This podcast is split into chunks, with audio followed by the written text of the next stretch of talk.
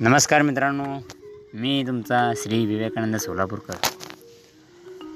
आज असं वाटायला आहे की जगात अन्न नसलं तर माणूस कसा जगू शकतो? माणसाच्या मूलभूत गरजा अन्न वस्त्र निवारा.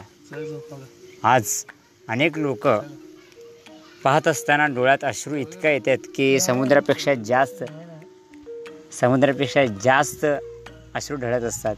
पण एक खंत वाढते की आपण लॉकडाऊन आहात पण बाहेरच्या दुनियेत वेडे निराश्रय दुसऱ्या गावातून आलेले लोक आपल्या आजूबाजूला दिसतात पण तुम्ही मदत करायला पुढे का येत नाही?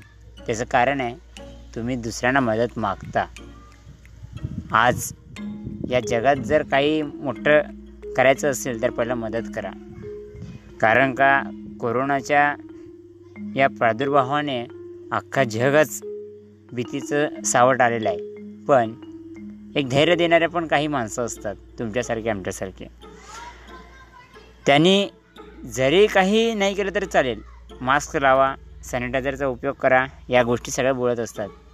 जरा फार बाहेर येऊन तुमचे काही जुने कपडे किंवा एखाद्या व्यक्तीला जरी दत्तक घेतलं तर अनेक लोक होतात. आपल्या आजूबाजूतील अनेक लोक गरीब आहेत. त्यांना निदान तुमच्यातला एक घास त्यांना पण द्या. यालाच म्हणतात माणुसकी. आज. मुखप्राण्यांना काही होईना फक्त माणसानंच मिळालं. याचं कारण माणूस पाप केलं आहे त्या पापाची परतफेड करायची असेल तर दु लोकांना मदत करा.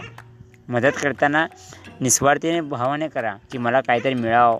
या दृष्टीने केलं तर त्याला मदत म्हणत नाही. तर ते एक स्वार्थीचं एक स्वार्थी लोक असल्यामुळं भरपूर लोक आहेत की ज्यांच्या अफाट अशी संपत्ती आहे. पण ती संपत्ती आज न उद्या इथं ठेवून जायचंच आहे.